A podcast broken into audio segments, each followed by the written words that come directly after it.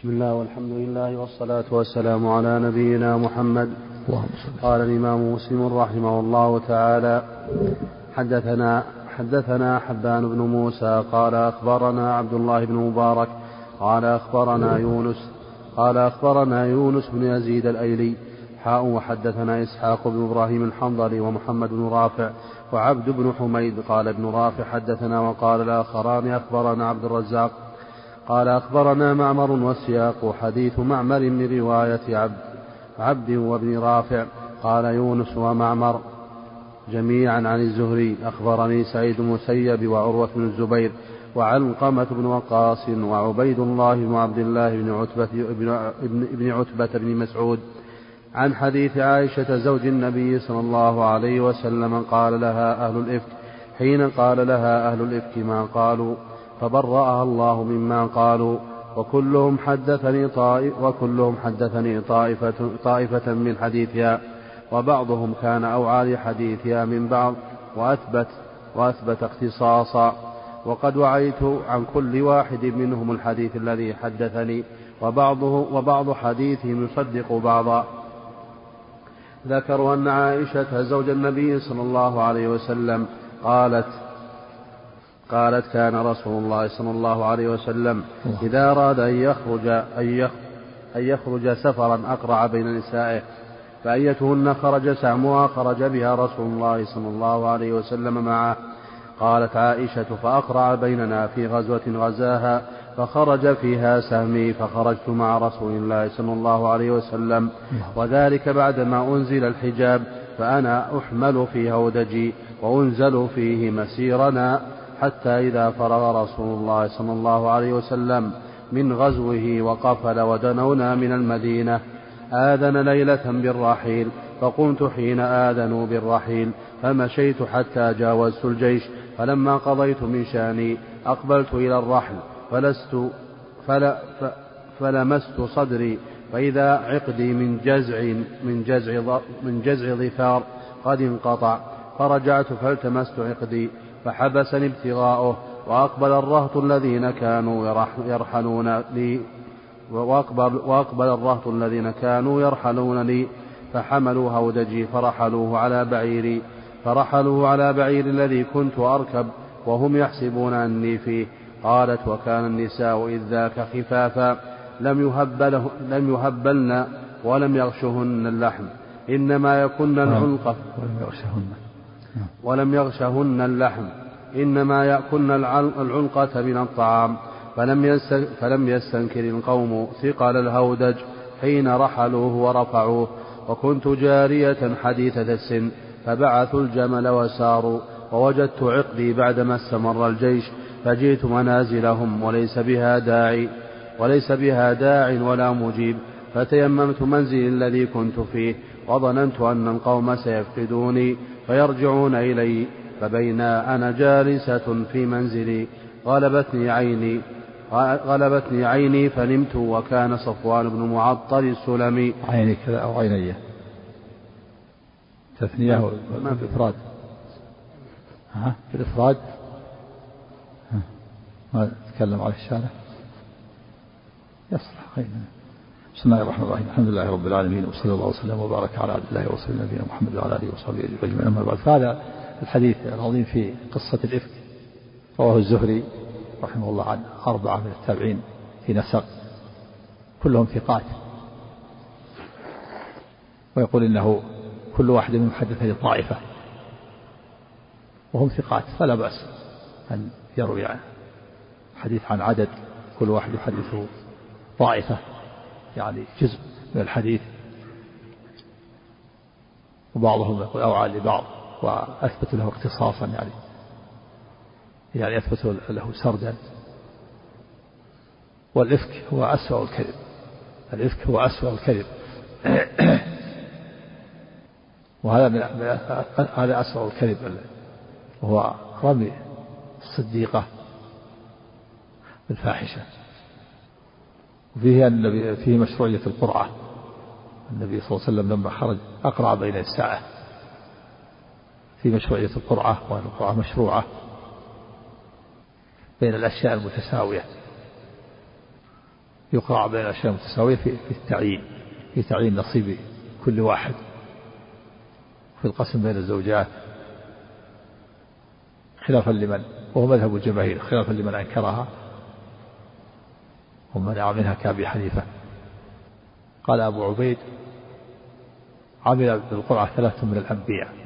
يونس عليه الصلاة والسلام قال فساهم فكان من المدحضين.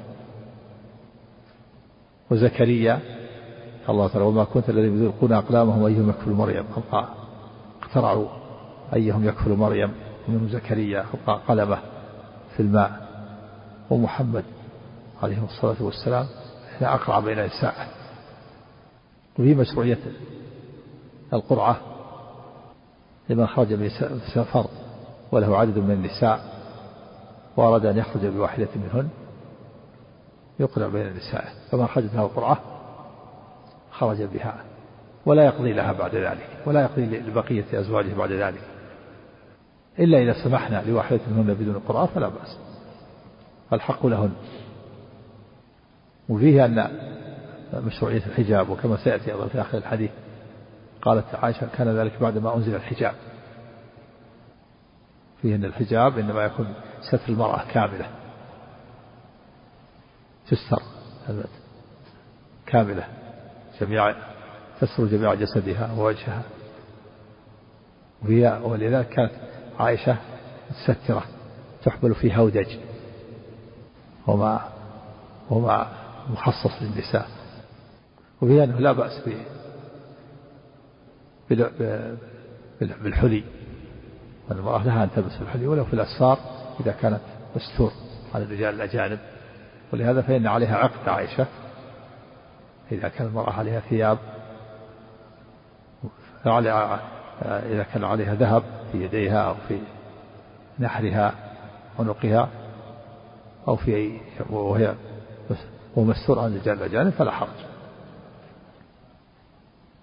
وفي أن المال لا ينبغي تضييعه بل ينبغي العناية به وطلب الضائع منه. ولهذا فإن عائشة لما أرادت أن تركب لمست صدرها فوجدت أن عقلها قد انقطع فذهبت تبتغيه. هو السبب في تأخرها عن الجيش. ذهبت العيد لا ترى الجيش. والرهط من ثلاثة إلى إلى عشرة. في النبي في العناية بالنساء والمحارم فإن النبي وكل الهودج إلى رهط يحملون الهودج يرفعونه ينزلونه. فلما رفعوا الهودج ولم يعلموا أنها فيه لأنها خفيفة خفيفة اللحم. قالت لم يهبلنا اللحم ولم يغشهن. إنما يأكل العقة من الطعام يعني يأكلن ما ويقيم الأود والجسم. ما عندهم مصرف من المآكل والمشارب والمطاعم. عندهم مثل فطور وعشاء وغداء وعشاء ما في كما قالت عائشة رضي الله عنها كنا نرى الهلال. بعد الهلال بعد الهلال ثلاث أهلة في شهرين وما يوقد في أبيات رسول النار ما في. ما في طبخ. شهرين كاملين بدون طبخ. قال لها السائل ما يعيشكم؟ ما عندهم طبخ عندهم مثل أنواع من المآكل وأنواع من المشارب وأنواع من الطبخ وأنواع من البوفيهات وكما كما يقولون. ما في شيء عندهم. تمر. يعيشون على الأسفل التمر والماء. شهرين. ولهذا تكون خفيفة. ما ما ركبت. لم يخشهن اللحم. ولا تكفهن الشحوم. فلهذا حملوا الهودج يظنون أنها فيه ما استنكروا خفته. والعقد هذا عقد تتحلى به المرأة من جزر ظفار. نوع خرز يأتي من اليمن وظفار بلدة في اليمن يسب إليها من جزر ظفار. لأنه لا بأس بلباس ما يأتي من بلاد الكفار. لأن اليمن لما فتحت بعد ذلك أرسل لها النبي صلى الله عليه وسلم معاذ. كان فيها يهود أرسل فيها معاذ وأبو موسى الأشعري. فلا بأس لبس ما يأتي من بلاد ولذلك لبس النبي جبة شامية من الشام وهي في ذلك الوقت بلاد كفار. فلا بأس بلباس ما يأتي من بلاد الكفار سواء كان من حلي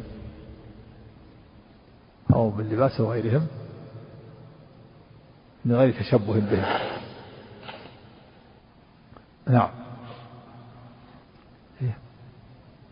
تفلات يعني غير متجملات. وش المعنى منها؟ الحلي الحلي مستور تفلة ما يمنع أن تكون تفلة إذا كان مستور بالثياب ما في إشكال. تفلات غير متبرجات. محذور أن تظهر الذهب للرجال وتتبرج به. وإذا كان مستور عليها ثياب. نعم. نعم. فتيممت منزلي الذي كنت فيه وظننت أن القوم سيفقدوني فيرجعون إلي. تيمم يعني قصدت. تيمم قصدت المكان. نعم. فبينا أنا جالسة في منزلي غلبتني عيني فنمت وكان صفوان, صفوان بن معطل السلمي ثم الذكواني قد عرس من وراء الجيش فأدلج فأصبح عند منزلي. فالدرجة يعني أسرع. عرس التعريس هو نزول المسافر آخر الليل للنوم والاستراحة. يسمى تعريس نزول المسافر آخر الليل للنوم أو للاستراحة بدون النوم يسمى تعريس. لكن كصور المعطل السلمي كان في آخر الجيش تأخر عن الجيش نزل للاستراحة سبقه الجيش فجاء بعدهم. نعم. وكان صفوان بن معطل السلمي ثم الذكواني قد عرس من وراء الجيش فالدلج فأصبح عند منزلي. يعني أسرع الدلج. نعم. نعم. فرأى سواد إنسان نائم فأتاني فعرفني حين رآني. يعني رأى, رأى شخص شخص إنسان من, من بعيد. رأى سواد يعني شخصة. ما يدري. نعم. وقد كان يراني قبل أن يضرب الحجاب علي. فاستيقظ فاستيقظت باسترجاعه حين عرفني فخمرت وجهي بجلبابي نعم وهذا صريح في وجوب ستر وجه المرأة بعد الحجاب. قال فاستيقظت باسترجاع صفوان غلبت عيناها. فلما رآها عرفها فجعل يقول إنا لله وإنا إليه راجعون. استرجاع إنا لله وإنا إليه راجعون. يعني أهل رسول الله. فاستيقظت قالت خمرت وجهي بجلبابي. هذا صريح. خمرت أنا غطيت. هذا صريح في أن المرأة تخمر وجهها وتغطيه بعد الحجاب وكانت النساء قبل الحجاب يكشفن وجوههن. فلما شرع الله الحجاب صارت المرأة تخمر وجهها تغطيه أين دعاة السفور من هذا الحديث الصريح؟ صريح صحيح رواه الشيخان البخاري ومسلم. قال فخمرت وجهي بجلبابي وكان يعرفني قبل الحجاب. دل على المرأة قبل الحجاب تكشف الوجه وبعد الحجاب تخمر الوجه هذا صريح من أقوى الأدلة. أين دعاة السفور؟ لا أين هم من هذا الحديث الصريح؟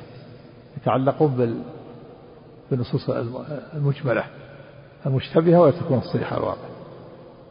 فيأتي دعاة السفور يقول المرأة يجوز لها كشف الوجه. إيش الدليل؟ الدليل حديث الخثعمية الخثعمية في الحج أنها جعلت تنظر إلى الفضل وجعل ينظر إليها وجعل يصرف وجهها فما يلزم أن تكون أن تكون كاشفة. وقاعد عند أهل العلم أن الحديث المشتبه يرد الحديث الواضح. يفسر بأنها تنظر إليها لقدها ولطولها أو أنه كشف شيء منها. وليس من هذا يكون كاشف. الحديث صريح يعني المرأة تخمر وجهها. فخمرت وجهي بجلبابي وكان يعرفني قبل الحجاب. خمرت غطيت غطت وجهها جلبابها وكان يعرفها قبل الحجاب. وذلك أن المرأة قبل الحجاب تكشف الوجه. وكذا قول الله تعالى وإذا سألتموهن متاعا فاسألوهن من وراء حجاب. صريح. لأنها سواء يكون من وراء حجاب. والحجاب الساتر الذي يستر المرأة. الحجاب قد يكون باب قد يكون جدار وقد يكون غطاء. نعم. فأتاني فعرفني حين رآني وقد كان يراني قبل أن يضرب الحجاب. قبل أن يضرب الحجاب علي فاستيقظت باسترجاعه حين عرفني فخمرت وجهي بجلبابي ووالله ما يكلم وما يكلمني كلمة ولا سمعت منه كلمة غير استرجاعه حتى أناخ راحلته فوطئ على يدها فركبتها فانطلق يقود بي الراحلة. نعم يعني ما تكلم بكلمة ولا كلم يعني ما كلمه ولا كلمته قال إنا لله وإنا إليه راجعون. إنا لله وإنا راجعون ثم أناخ الراحلة ووطئ يدها يدها فركبت وجعل يقودها يمشي وهي راكبة. على البعير. وهو يمشي يقود الراحلة حتى وصل المدينة. نعم وكان الضحى كان هذا الضحى. نعم.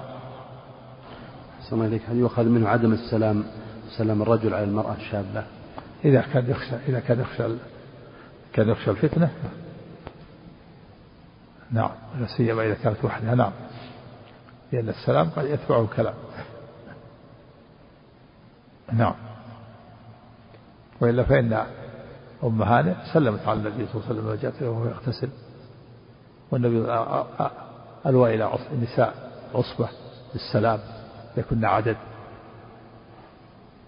إذا كان يخشى الفتنة وإذا كان ما يخشى فلا حرج. كان امرأة كبيرة واتصلت بالهاتف. يسلم فلا بدون بدون ريبة ولا ولا ولا فتنة فلا بأس نعم إذا كان يخشى الفتنة لا يكلم لا يسلم ولا يتكلم نعم فانطلق بي فانطلق فانطلق يقود به الراحلة حتى أتينا الجيش بعدما نزلوا موغرين في نحر الظهيرة فهلك من هلك في شأن موغرين رؤيا موعرين بالعين المهملة وموغرين يعني نازلين. والإغار هو وسط الظهيرة في وسط النهار. يعني نازلين في وسط النهار في شدة الحر. نعم. يعني وصلوا في شدة الحر في الضحى يعني قرب الظهر أو نعم. فهلك من هلك في شأني وكان الذي تولى كبره عبد الله بن أبي بن أبي سلول. عبد الله عبد الله بن أبي ابن أبي ابن سلول. ابن أبي ابن سلول. عبد الله بن أبي. عبد الله بن أبي ابن سلول. نعم. يعني نسب إلى أبيه وأمه. أبوه أبي وأمه سلول. عبد الله بن أبي. ما يقال ابن أبي بن سلول. ليس سلول جد لأبي. عبد الله بن أبي هذا أبوه. ابن سلول أمه. نعم. وكان الذي تولى كبره نعم. عبد الله بن أبي ابن سلول. ابن ابن سلول. بالرفع. نعم. نعم. وكان الذي تولى كبره عبد الله بن أبي ابن سلول. فقدمنا المدينة فاشتكينا حين قدمنا المدينة هذا صريح في أن الذي تولى كبره هو عبد الله بن أبي بن سلول. سيأتي في آخر الحديث أن تقول الذي تولى كبره عبد الله بن أبي وحملة بن جحش. وجاء في رواية الذي تولى كبره حسان مثابت والصواب الذي تولى كبره هو عبد الله بن أبي هو رئيس المنافقين. يستوشيه ويجمعه ويفشيه ويذيعه ولا ولا يثبت عليه شيء. ولهذا ما جلده النبي صلى الله عليه وسلم ما جلده النبي صلى الله عليه وسلم لأنه ما ثبت عليه شيء. يستوشيه ويستخرجه ويذيعه وينشره ولا يثبت عليه شيء. والذي تولى كبره هو عبد الله بن أبي. جاء عائشة أن قال تولى كبره. حسان بن ثابت لأنه ممن تكلم فقيل لها له عذاب عظيم. قالت وأي وأي عذاب أشد من العمى؟ لأنه عمي. هذا جاء عن عائشة. والصواب كما كما في هذه الرواية أن الذي تولى كبره هو عبد الله بن أبي. كما قال إن الذي جاءوا بالإفك عصر منكم لا تحسبوا شرا لكم بل هو خير لكم. لكل امرئ منهم اكتسب من الإثم والذي تولى كبره منهم له عذاب عظيم هو عبد الله بن أبي. رئيس المنافقين نعم. فقدمنا المدينة فاشتكيت حين قدمنا المدينة شهرا والناس يفيضون في قول أهل الإفك يعني مرضت مرضت شهر صابها وعكا والناس يفيضون يعني يتحدثون. يتحدثون حديث الإفك. أشاعه المنافقون قال عبد الله بن أبي هذه عائشة جاءت مع صفوان المعطل والله ما سلم منها ولا سلمت منه. وجعل يشيعه ويشره قبحه الله. سأتي أن صفوان هذا لم يكشف كنف أنثى ثم قتل شهيدا في سبيل الله. لما قيل له قال سبحان الله والله ما كشفت كنف أنثى. يعني لم لم يتزوج ولم يجامع أنثى. نعم. والناس يفيضون في وكان رجلا صالحا كما قال النبي صلى الله عليه وسلم. والله ما ولقد ذكر رجلا ما علمت عليه إلا خيرا. نعم. والناس يفيضون في قول أهل الإفك ولا أشعر بشيء من ذلك وهو يريبني في وج وفي وجعي أني لا أعرف من رسول الله صلى الله عليه وسلم اللطف الذي كنت أرى منه حين أشتكي. يعني يشككها يشكها. ما استنكرت من النبي صلى الله عليه وسلم اللطف الذي كان يجده إذا إذا مرضت يعني الرفق واللين. هذا حصل يريبها يشككها. فتشك تقول يعني لماذا النبي صلى الله عليه وسلم يعني معاملته السابقة يعني اختلفت اللين والرفق. بس ولا ما يتكلم بشيء آخر ما تكلم معها ولا سألها. نعم. نعم. إنما يدخل رسول الله صلى الله عليه وسلم فيسلم ثم يقول كيف تيكم فذاك يريبني. نعم. تيكم كيف تيكم اسم إشارة الأنثى. تيك اسم إشارة الأنثى. فذلك الذي يريبني. يعني لا هذا الذي يشككني يعني. نعم. فذاك يريبني ولا أشعر بالشر حتى خرجت بعد ما نقه. ما تشعر بالشر الذي تكلم به. أهل الإفك. ما ما عرف بشيء من ذلك الناس تتحدث لهم مدة طويلة وهي لم تعلم. نعم. حتى خرجت بعد ما نقهت وخرج وخرجت معي أم مصطح قبل المناصع وهو نعم. متبرزنا. نقهت يعني شفت من مرضها إلا أنها لم تتكامل تتكامل صحتها في آخر الشفاء. شفيت من المرض لكن تماثلت الشفاء إلا أنها لم تكمل صحتها في آخر المرض. فلما علمت بالخبر رجع المرض عليها مرة أخرى. لما أخبرت بذلك انتكست انتكس المرض. عاد إليها مرة أخرى. نعم. نسأل الله السلامة بسبب ظلمها لأنها مظلومة. نعم.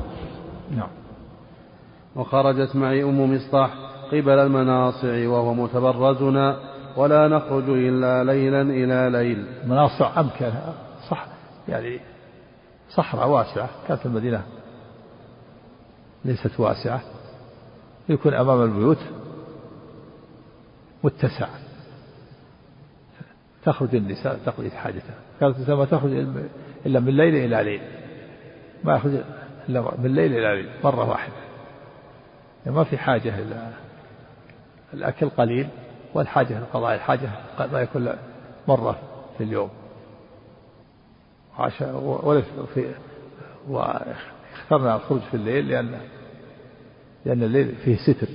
ما في عندهم كهرباء عشان ظلام الليل. ما في كهرباء مثله فتخرج النساء الصحراء القريبة من البلد حول الأرض الواسعة حول البيوت. يقضين حاجتهن يسمى المناصر من ليل إلى ليل. نعم. ولا نخرج إلا ليلا إلى ليل وذلك قبل أن نتخذ الكنف قريبا من بيوتنا. يعني لا لم يتخذوا حمامات الكنيف محل قضاء الحاجة في البيت. يكرهون هذا. على عادة العرب على عادة العرب يكرهون أن يكون الكنيف في البيت لما له من الرائحة. كان لو كان أخيرا اتخذت الكنف محل يقضى فيه الحاجة قبل أن توجد الحمامات الآن. في الأول كان في كنيف محل قضاء الحاجة يقضى به غرفة يكون محل قضاء الحاجة يصعد على الدرجة ويكون محل قضاء الحاجة. ليس مثل الآن كيف جاءت الآن الحمامات الآن والبلاط والمواسير والمياه. ما في ما في مياه ولا مواسير ولا بلاط إنما محل قضاء الحاجة. فإذا امتلأ يأتي بعض الناس بعض الناس ويخرج. العذرة إلى مكان آخر. يسمى كساح ولهذا يقول مهنة رديئة للحجام الحجام. الذي يستخرج الدم والكساح الذي يستخرج العذرة من البيوت من الكنف ينقلها إلى مكان آخر. حتى يفرغ ما في عندهم مواسير ولا مياه ولا فكان يكرهون هذا اتخاذ الكنف ثم بعد ذلك اتخذ الكنف. بعد مدة لما اتسعت المدينة وكثر الناس لابد ما, ما تستطيع أن تخرج ولهذا قال, قال أبو أيوب قدمنا الشام فوجدنا مراحيض قد بنيت نحو الكعبة فينحرف عنها ونستغفر الله يعني في البيوت حال قضاء الحاجة. نعم. وذلك قبل أن نتخذ الكنف قريبا, قريبا من بيوتنا. وأمرنا أمر العرب الأول في التنزه وكنا نتأذى بالكنف أن نتخذها عند بيوتنا. نعم يتأذون بها. أمره أمر التنزه وطلب النزاهة والطهارة والرائحة الطيبة على عادة العرب. نعم. فانطلقت أنا وأم مصطح وهي بنت أبي رهم بن المطلب بن عبد مناف. وأمها ابنة صخر بن عامر خالة أبي بكر الصديق وابنها مصطح بن أثاثة ابن عباد بن المطلب. فأقبلت فأقبلت أنا وأنا وبنت أبي رهم قبل بيتي حين فرغنا من شأننا. فعثرت أم مصطح في مرطها فقالت تعس مصطح. فقلت لها بئس ما قلت. أتسبين رجلا قد شهد بدرا؟ نعم مصطح بن أثاثة وهو ابن خالة. أبي بكر الصديق. تعس يعني هلك أو انتكس أو دعا عليه تدعو عليه أو تعسرت عليه أموره. نعم. وهو كان ممن شهد بدرا وكان فقيرا وكان ابن خالة أبي بكر وكان ينفق عليه بفقره وقرابته. قد تكلم في الإفك. فحلف أبو بكر رضي الله عنه أن يقطع النفقة ثم لما أنزل الله الآية عادها إليه مرة أخرى. نعم. والذي تكلم بالإفك من الصحابة جلدوا وطهرهم الله بالحد. جلد النبي صلى الله عليه وسلم وجلد حمله بن جحش وجلد حسان بن ثابت. ثلاثة من الصحابة تكلموا فيه كل واحد يجلد ثمانية جلدة وكان الحد طهارة له. نعم. فقلت لها بئس ما قلت أتسبين رجلا قد شهد بدرا؟ قالت هيهن قالت أيهنتاه أولم تسمعي ما قال؟ أيهنتاه هذه حرف نداء. هنتاه خطاب المرأة. يعني يا هذا وفي دليل على أن أهل بدر قد يقع كل واحد منهم في المعاصي وليسوا معصومين. كل واحد من الصحابة ليس معصوم من أحد الذنوب ولكن إذا وقع الواحد في معصية في كبيرة فإن الله تعالى يهيئه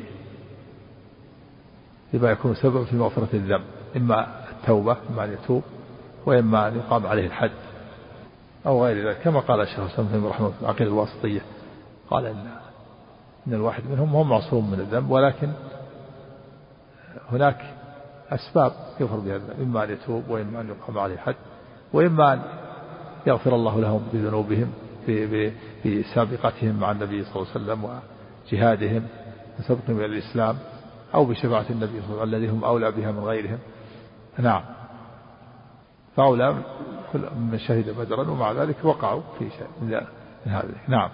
وقع حاطب بن أبي بلتعة رضي الله عنه في, كبيرة وأنه كتب إلى المشركين يخبرهم بحال النبي صلى الله عليه وسلم وهم من شهد بدرا. حتى استأذن عمر في قتله. قال النبي قال عليه الصلاة والسلام وما يدرك يا عمر لعل الله اطلع على أهل بدر فقال اعملوا ما شئتم فقد غفرت لكم. الله تعالى عاتب حاطبا وأنزل فيه صدر سورة ممتحنة. يا أيها الذين آمنوا لا تتخذوا عدو وعدوكم أولياء. نعم ومصطح كذلك وقع وهو من أهل بدر وقع في الإفك.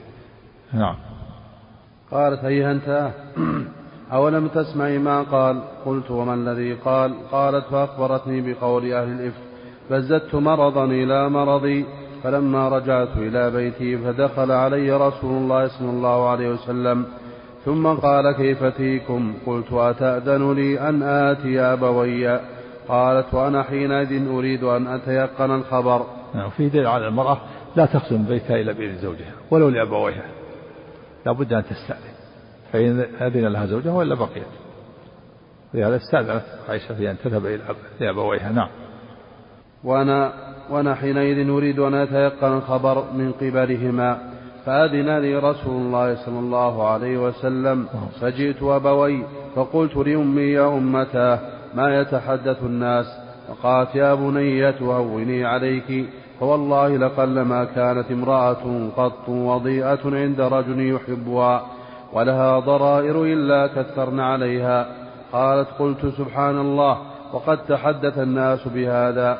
قالت فبكيت تلك الليلة. نعم قلما كانت امرأة وضيئة جميلة كانت امرأة جميلة عند أكثرنا عليها يعني الضرائر جمع ضرة وهي وهي الزوجة الثانية والثالثة. سميت ضرة لأنها تتضرر كل واحدة بالأخرى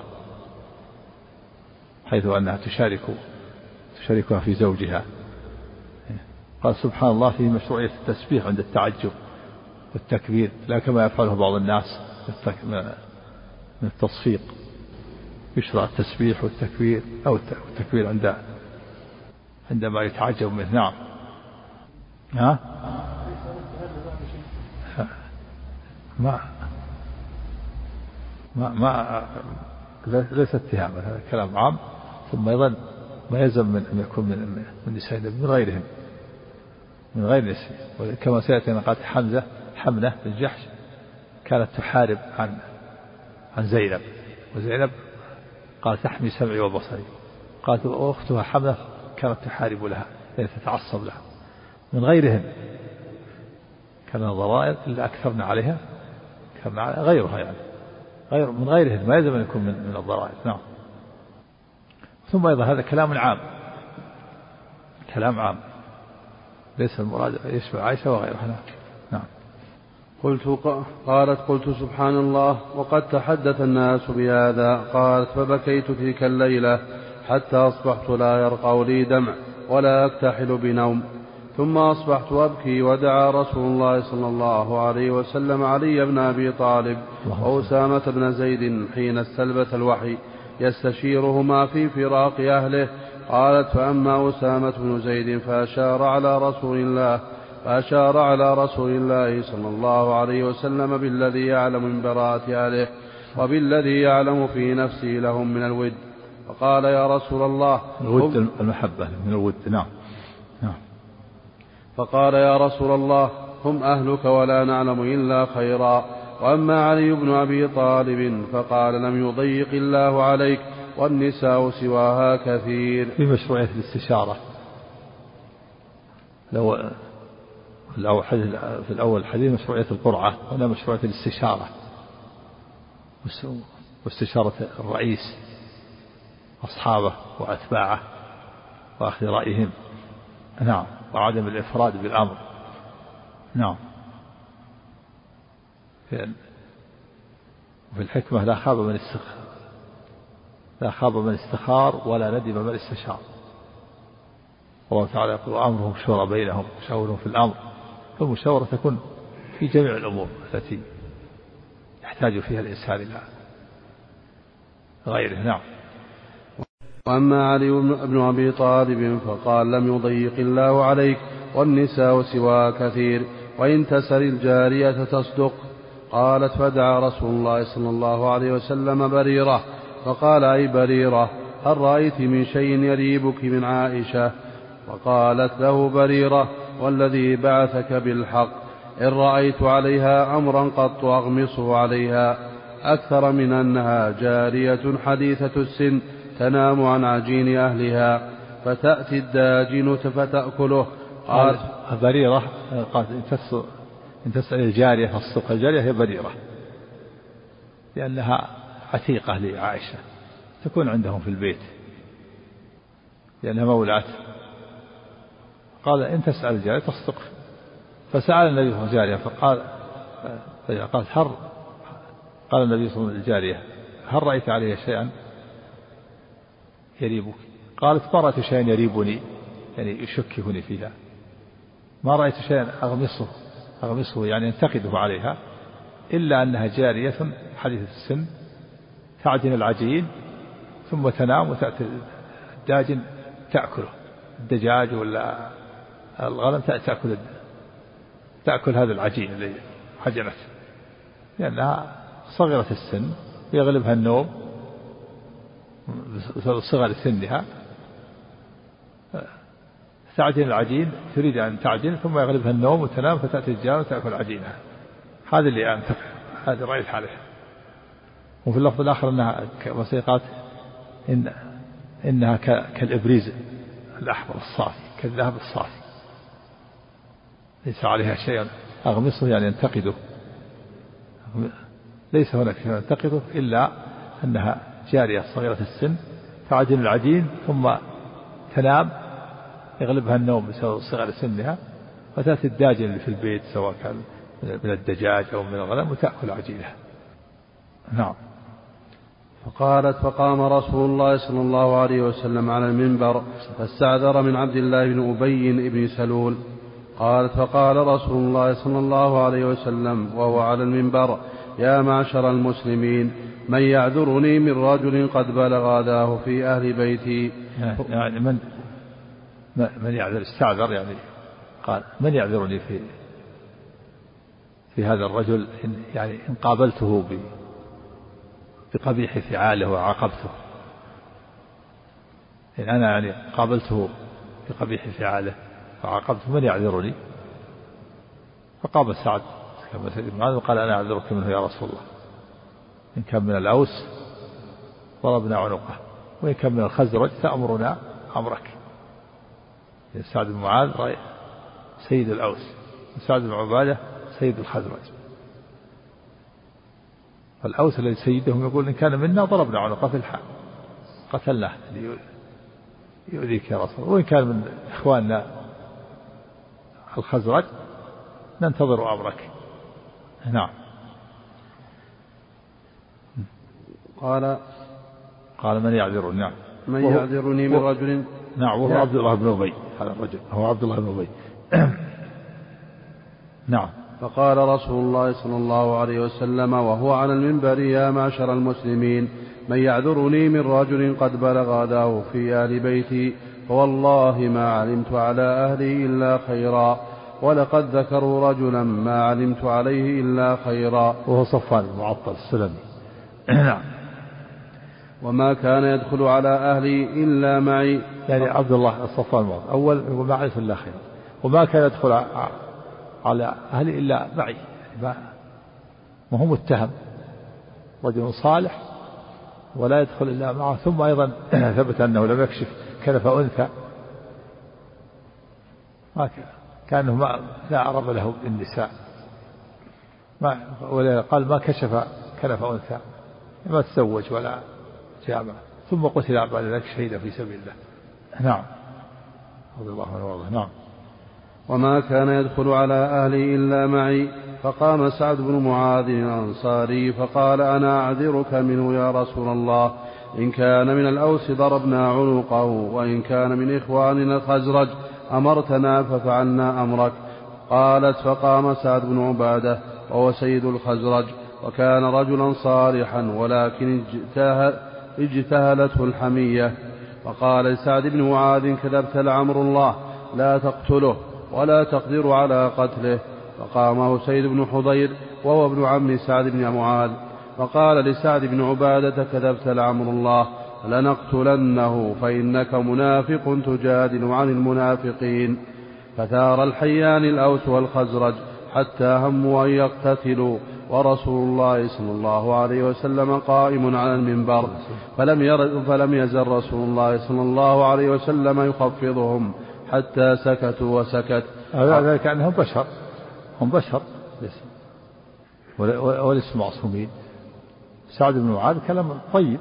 قال يا رسول الله إن كان نحن نعذرك في هذا الرجل. إن كان من من الأوس اللي أنا سيدهم نضرب عنقه في الحال. وإن كان من إخوان من الخزرج تأمرنا أمرك. فقام سعد بن عبادة وسيد الخزرج وحمته الحمية. قال عائشة اجتهلته اجتهلته وفي رواية حملته الحمية. الحمية والأنفة. كيف يقول سعد بن معاذ إن, إن كان من إخواننا الخزرج تأمرنا أمرك؟ قال كذبت والله لا تقتله ولا ولا تقدر على قتله. قالت عائشة اعتذار عنه كان رجلا صالحا رجل صالح. لكن احتملته الحمية.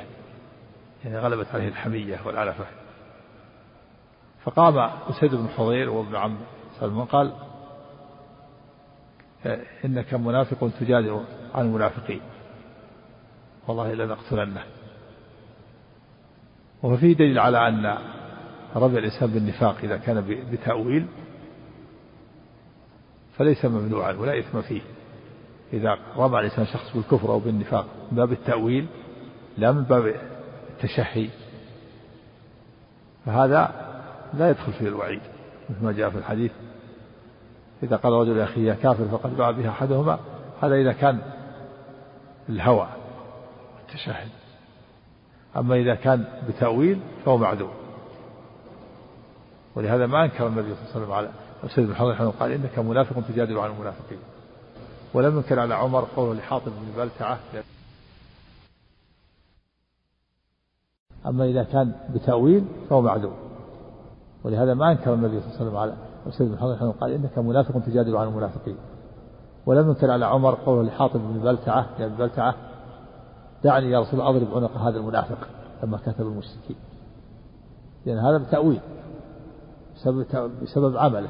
كون كتب المشركين عمر تأول أنه منافق وسيد بن حضير بسبب كلام سعد بن عبادة لما قال كذبت ولا تقدر على قتله وكن يدافع عن عبد الله بن أبي. تأول قال إنك منافق تجادل عن المنافقين. وإلا سعد بن عبادة ما هو منافق وكذلك حاطب مو منافق. لكن بتأويل. أما إذا كان بغير تأويل فهذا عليه الوعيد الشديد. إذا قال الرجل يا كافر قد باء بها أحدهما. نعم. قالت وبكيت يومي ذلك لا يرقع لي دمع ولا أكتحل بنوم. ثم بكيت ليلتي المقبلة لا يرقع لي دمع ولا أكتحل بنوم. نعم لأنه مظلومة. مظلومة. رضي الله عنه. نعم. وأبواي يظنان أن البكاء فارق كبدي. نعم من كثرة البكاء. يظن أبواه أنه يشقق كبدها البكاء وتموت. بسبب استمرارها في البكاء وعدم تحملها نعم. لأنها مظلومة وأيضا كانت مريضة وفاقت من المرض وانتكست مرة أخرى. نعم.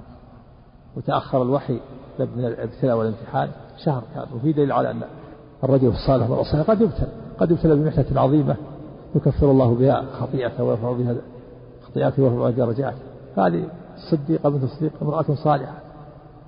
ومع ذلك ابتليت بهذه هذه المحنة بهذه البرية حيث تكلم بها أهل الإفك واتهموها بهذه التهمة العظيمة.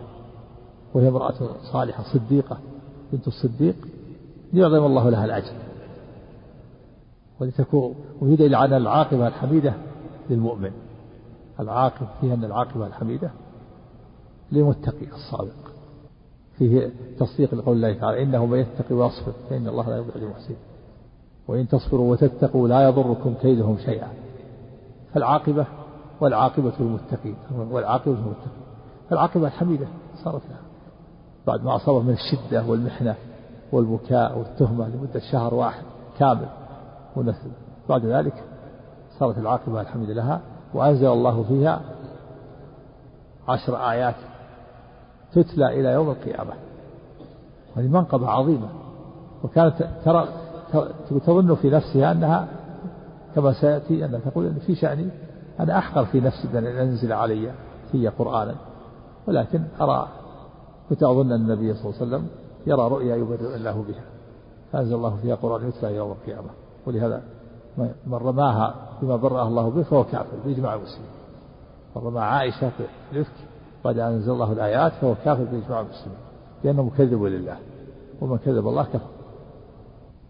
نعم هذا فالمؤمنون تحصل له يحصل الابتلاء والامتحان بل حصل للأنبياء والرسل هم أفضل. الرسل حصل له يحصل لهم ابتلاء وامتحان مع أقوامهم وأممهم يحنونهم يؤذونهم يخنقونهم النبي خنق. ويؤذونهم ويضع السلاح على رأسه ومنهم الأنبياء من قتل. زكريا ويحيى ففريقا كذبتم وفريقا تقتلون. نعم. ثم بكيت ليلة المقبلة. لا يرقى لي دمع ولا أكتحل بنوم وأبواي يظنان أن البكاء فارق كبدي. فبينما هما جالسان عندي وأنا أبكي استأذنت علي امرأة من الأنصار فأذنت لها فجلست تبكي. قالت فبينا نحن على ذلك. دخل علينا رسول الله صلى الله عليه وسلم ثم جلس قالت ولم يجلس عندي منذ قيل لي ما قيل وقد لبث شهرا لا يوحى إليه في شأني بشيء. نعم وامتحان نعم حتى حتى يتم ما قدر الله. حتى تبلغ الحكمة مبلغها نعم. وقد لبث شهرا لا يوحى إليه في شأني بشيء. قالت فتشهد رسول الله صلى الله عليه وسلم حين جلس ثم قال أما بعد يا عائشة فإنه قد بلغني عنك كذا وكذا فإن كنت بريئة فسيبرئك, فسيبرئك الله فسيبرئك الله وإن كنت ألممت بذنب فاستغفر الله. فاستغفر الله وتوبي, وتوبي إليه. فإن العبد إذا اعترف بذنب ثم تاب تاب الله عليه. نعم فيه مشروعية التشهد والحمد لله. وقول أما بعد في الأمور الذي يريد أن يتكلم بها الإنسان ويخطب خطبة يحمد الله ويتشهد ويقول أما بعد. وفيه أن من تاب من الذنب تاب الله عليه. أي ذنب كان؟ فإن العبد إذا إذا اعترف بالذنب واستغفر وتاب تاب الله عليه. نعم. في دليل على أيضا من الفوائد المهمة العظيمة أن النبي صلى الله عليه وسلم لا يعلم الغيب. ولو كان يعلم الغيب لعلم حال عائشة وحال أهل الإفك وأنهم كاذبون. والنبي صلى الله عليه وسلم لبث شهرا لا يوحى إليه.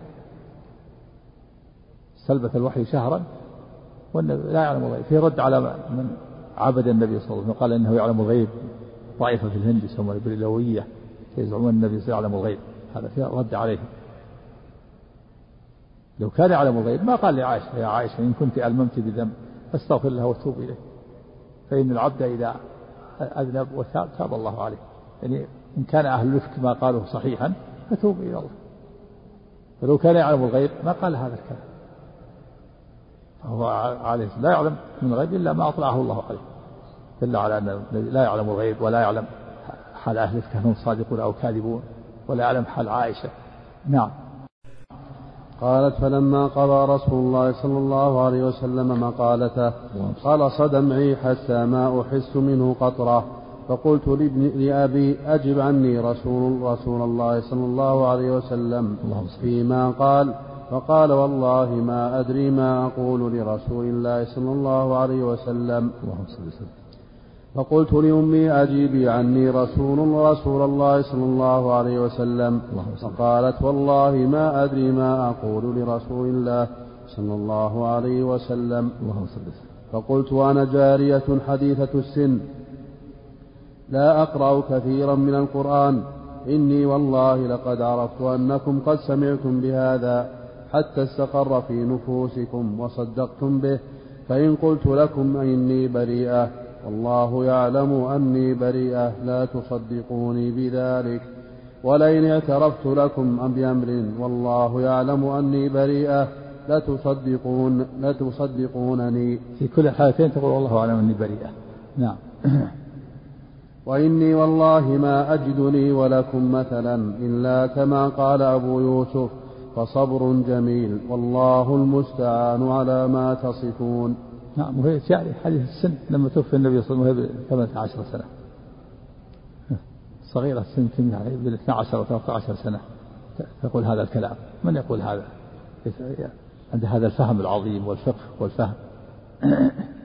نسيت أنت اسم يعقوب.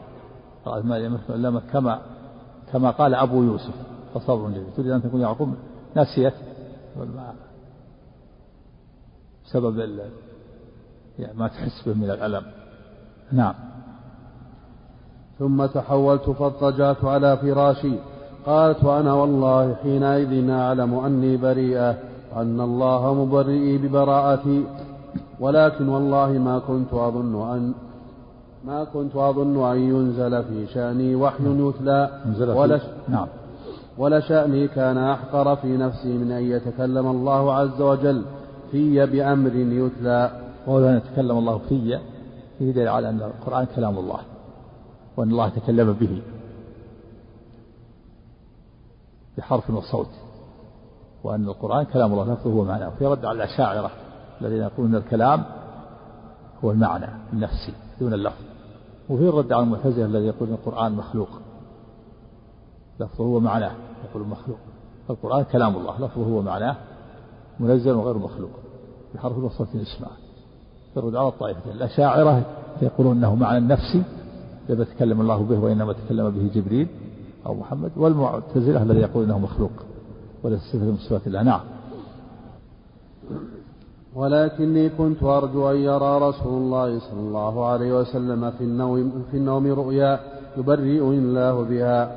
قالت فوالله ما رام رسول الله صلى الله عليه وسلم مجلسا ولا خرج من أهل البيت أحد حتى أنزل الله عز وجل حتى أنزل الله عز وجل على نبيه صلى الله عليه وسلم. اللهم صل فأخذه ما كان يأخذه من البرحاء عند الوحي حتى إنه لا يتحدر منه مثل الجمان من العرق في اليوم الشاتي برحاء يعني الشدة والجمان الدر. يعني هذا الشدة في دليل على الوحي عن النبي صلى الله عليه وسلم. نزل عليه الوحي صار شدة وجعل يعرق جبينه ويتحدر منه العرق في اليوم الشديد البرد من ثقل الوحي. نعم. من من ثقل حتى فأخذه ما كان يأخذه من البرحاء عند الوحي حتى إنه لا يتحدر منه مثل الجمان من, من العرق في اليوم الشاتي. الدر الجمان الدر نعم. من ثق من ثقل القول الذي أنزل عليه. قال فلما سري عن رسول الله صلى الله عليه وسلم وهو يضحك انكشف يعني سري انكشف عنه الوحي. نعم. فكان أول كلمة تكلم بها أن قال أبشري يا عائشة أما أما أما الله فقد برأك.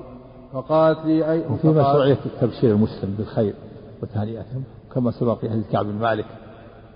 النبي قال أبشر بخير يوم مر عليك من يوم ولدتك أمك مشروعية تبشير المسلم وتهنئته بالخير ومشاركة مسلم أخاه في سروره. نعم. فكان أول كلمة تكلم بها أن قال أبشري يا عائشة أما الله فقد برأك. فقالت لي أمي قومي إليه. فقلت والله لا أقوم إليه ولا أحمد إلا الله هو الذي أنزل براءتي. قالت فأنزل الله عز وجل إن الذين جاءوا بالإفك عصبة منكم. عشر آيات فأنزل الله عز وجل هؤلاء الآيات براءتي قال فقال أبو بكر وكان ينفق على مصطح لقرابته منه وفقره والله لا أنفق عليه شيئا أبدا بعد الذي قال لعائشة فأنزل الله عز وجل ولا يأتل ولا يأتل أولو الفضل منكم والسعة أن يؤتوا أولي القربى. إلى قوله ألا تحبون أن يغفر الله لكم؟ قال قال حبان قال ابن قال حبان بن موسى قال عبد الله بن مبارك هذه أرجى آية في كتاب الله. وفيه دليل على أن من حلف على شيء فإنه لا يلج في ورأى غيره خيرا منه فإنه لا يلج في يمينه بل يكفر ويفعل الذي هو خير.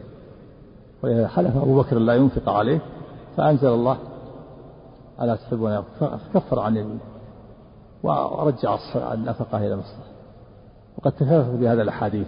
النبي صلى الله قال عليه الصلاة والسلام الحديث الصحيح إني والله إن شاء الله لا أحلف على يمين فأرى غيرها خيرا منها إلا كفرت عن يميني وآتيت الذي هو خير وفي لفظ إلا أتيت الذي هو خير وتحللتها وسواء قدم الكفارة أو أخرها يفعل الخير. اليمين ما تفعل ما تمنع من فعل الخير. وهذه أرجع آية قال هذه أرجع آية ألا تحبون أن يغفر الله لكم والله غفور رحيم؟ نعم. فقال أبو بكر إني لا أحب لا إني لا أحب أن يغفر الله لي فرجع إلى مصطح النفقة التي كان ينفق عليه وقال لا أنزعها منه أبدا. قالت عائشة وكان رسول الله صلى الله عليه وسلم. سأل زينب بنت جحش زوج النبي صلى الله عليه وسلم عن أمري ما علمت أو ما علمت أو ما رأيت؟ فقالت يا رسول الله أحمي سمعي وبصري والله ما علمت إلا خيرا. قالت عائشة وهي التي كانت تساميني من أزواج النبي صلى الله عليه وسلم فعصمها الله بالورع. يعني هي تنافسها وتقاربها يعني في الجمال وفي, وفي الحظوة من النبي صلى الله عليه وسلم عصمها الله بالورع. لكن أختها حمنة بنت جحش تدافع عنها من بعيد وقعت في الإفك فجاء جلدت نعم. فعصمها الله بالورع وطفقت أختها حمنة بنت جحش. تحارب لها فهلكت في من هلك. يعني تعصب لها. يعني وقعت في الإفك حمية وعصبية أخت زينب لكنها طهرت بالحد. نعم. فهلكت في من هلك. قال الزهري فهذا ما انتهى إلينا ما انتهى إلينا من أمر هؤلاء الرهط. وقال في حديث يونس احتملت احتملته الحمية. حدثني أبو الربيع العتكي قال حدثنا فليح بن سليمان حاء وحدثنا الحسن بن علي الحلواني وعبد بن حميد قال حدثنا يعقوب بن إبراهيم بن سعد قال حدثنا أبي عن صالح بن كيسان كلاهما عن الزهري بمثل حديث يونس ومعمر بإسنادهما وفي حديث فليح اجتهل اجتهل اجتهلته الحمية كما قال معمر وفي حديث صالح احتملته الحمية كقول يونس وزاد في حديث صالح قال عروة كانت عائشة تكره أن يسب عندها حسان وتقول فإنه قال فإن أبي ووالده وعرضي لعرض محمد منكم وقاء. وزاد أيضا قال عروة قالت عائشة رضي الله عنها والله إن الرجل الذي قيل له ما قيل ليقول سبحان الله فوالذي نفسي بيده ما كشفت عن كنف أنثى قط قالت ثم قتل ثم قتل بعد ذلك شهيدا في سبيل الله وفي حديث يعقوب بن إبراهيم موعرين في نحر الظهيرة وقال عبد الرزاق موغرين. قال عبد بن حميد قلت لعبد الرزاق ما قوله موغرين؟ قال الوغر قال الوغرة شدة الحر. حدثنا أبو بكر بن أبي شيبة ومحمد بن العلاء قال حدثنا أبو أسامة عن هشام بن عروة عن أبيه رضي الله عنه عن عائشة رضي الله عنها قالت لما ذكر من شأني الذي ذكر وما علمت به قام رسول الله صلى الله عليه وسلم خطيبا. فتشهد فحمد الله وأثنى عليه بما هو أهله. ثم قال أما بعد أشيروا علي في أناس أبنوا في أناس أبنوا أهلي. أبنوا يعني اتهموا. في أناس بنو أهلي وأيم الله, ما علمت على أهلي من سوء قط وأبنوهم بمن؟ والله ما علمت عليه من سوء قط ولا دخل بيتي قط إلا وأنا حاضر ولا غبت في سفر إلا غاب معي وساق الحديث بقصته وفيه. ولقد دخل رسول الله صلى الله عليه وسلم بيتي فسأل جاريتي فقالت والله ما علمت عليها عيبا إلا أنها كانت ترقد حتى تدخل الشاة فتأكل عجينها أو قال خميرها شك هشام فانتهرها بعض أصحابه فقال أصدقي أصدقي رسول الله صلى الله عليه وسلم حتى اسقطوا لها به فقالت سبحان الله والله ما علمت عليها إلا ما يعلم الصائغ على على تبر الذهب الأحمر. وقد بلغ الأمر ذلك الرجل الذي قيل له فقال سبحان الله والله ما كشفت عنك نفس والله ما كشفت عن كنف أنثى قط قالت عائشة. بسم الله الرحمن الرحيم. الحمد لله رب العالمين والصلاة والسلام وبارك على عبد الله ورسوله نبينا محمد وعلى آله وصحبه أجمعين أما بعد. وهذا فيه مشروعية الاستشارة كما سبق. قال النبي أشيروا علي أيها الناس. وأن يشرع الإنسان أن يستشير. ولا سيما الرئيس يستشير أصحابه. وكما قال الله تعالى وشاورهم في الأمر. وهذا الرجل الذي ولقد ذكر رجلا هو صفر معطل كما سبق. قال وقد ذكر رجلا صالحا وما دخل على به عليه إلا وأنا معه. والجارية هي بريرة. قال أسقطوا لها بالأمر يعني صرحوا لها بالأمر. قالت ما أعرف منها إلا كما يعرف الصائغ من من الذهب الأحمر أو من الجزء الأحمر. وهذا قال سبحان الله ما كشفت كنف أنثى. يعني ما كشفت كترها سترها. والمعنى أنه لم يتزوج ولم يجامع امرأة. نعم. كون شهدت له بالجنة شهدت له بالجنة. ثم قتل شهيدا في سبيل الله. نعم نعم قتل شهيدا في أحكام الدنيا هذا نعم. نعم شو قبل الزواج أنها يغلبها ضرب يغلبها نعم هذا إذا صح إذا صح الحديث هذا. رواه أبو داود. تجد مراجعة راجع حديث في سنة أبي داود. وهذا بعيد كونه كونها ما يصلي الفجر إلا بعد الشمس. وكون يضربها. ها نعم. نعم. مرنا تذكرون الكلام اللي فيه؟ ها؟ هذا يحتاج إلى تعمل هذا بعيد. هذا ينافي ما وصف به في هذا الحديث وأنه رجل صالح. بعيد أنه كان ما ما يقوم إلا بعد طلوع الشمس. راجع إن شاء الله راجع. وكونه يضرب امرأته كل هذا بعيد. هذا يحتاج إلى تأمل إن صح وإلا فالأصل أنه ما تزوج وقال ظاهر كلام عائشة أنه مات بعد ذلك قتل شهيدا وأنه كان حصورا. نعم. طبعا في إطلاق الشهادة الآن على قتل في, في, في الدنيا. الشهادة الشهادة في أحكام الدنيا يعني. نعم. ولهذا أبو بكر قال باب لا يقال شهيد باب لا يقال فلان شهيد يعني في أحكام الآخرة. ويقال فلان شهيد في أحكام الدنيا. نعم.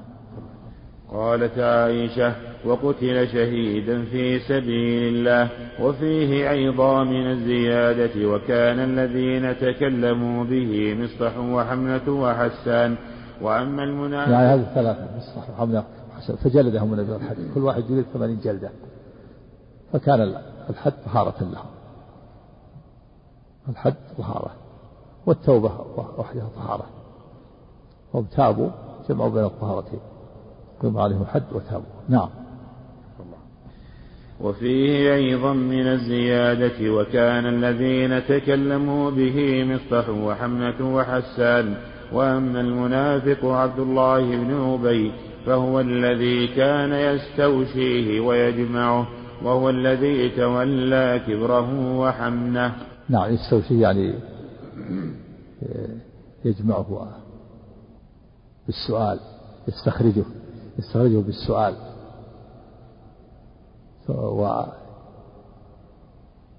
ويشيعه ويفشيه ويسأل عنه قيل كذا وقيل كذا ثم يذيعه ويفشيه. ولا يثبت عليه شيء. فلهذا لم يقم عليه حد. خبيث يستوشي الكلام بمعنى أنه يثيره ويجمعه ويسأل عنه ويشيع ويذيع بأنه قيل كذا وقيل كذا وقيل كذا وقيل كذا ولا يثبت عليه شيء. فلهذا لم يقم عليه الحد بخلاف حملة وحسان ومصطح فإنهم تكلموا ثبت عليهم فقيم عليهم الحد. أما هذا الخبيث فإنه يستوفيه ويجمعه ويشيعه ويذيعه ولا يثبت عليه شيء. والذي تولى كبره هو الذي تولى كبره. هنا قال حسان تولى كبره أن عبد الله بن أبي وحملة. جاء في رواية أن الذي تولى كبره على عائشة هو هو حسان. فقيل لها إن الله قال له عذاب أليم قالت وأي عذاب أشد من العمى. والصواب الذي كبره هو عبد الله بن أبي. وحده نعم.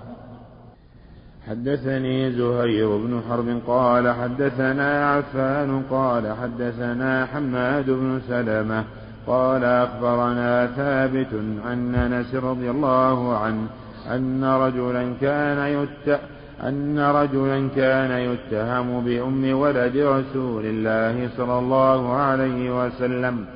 فقال رسول الله صلى الله عليه وسلم لعلي اذهب فاضرب عنقه.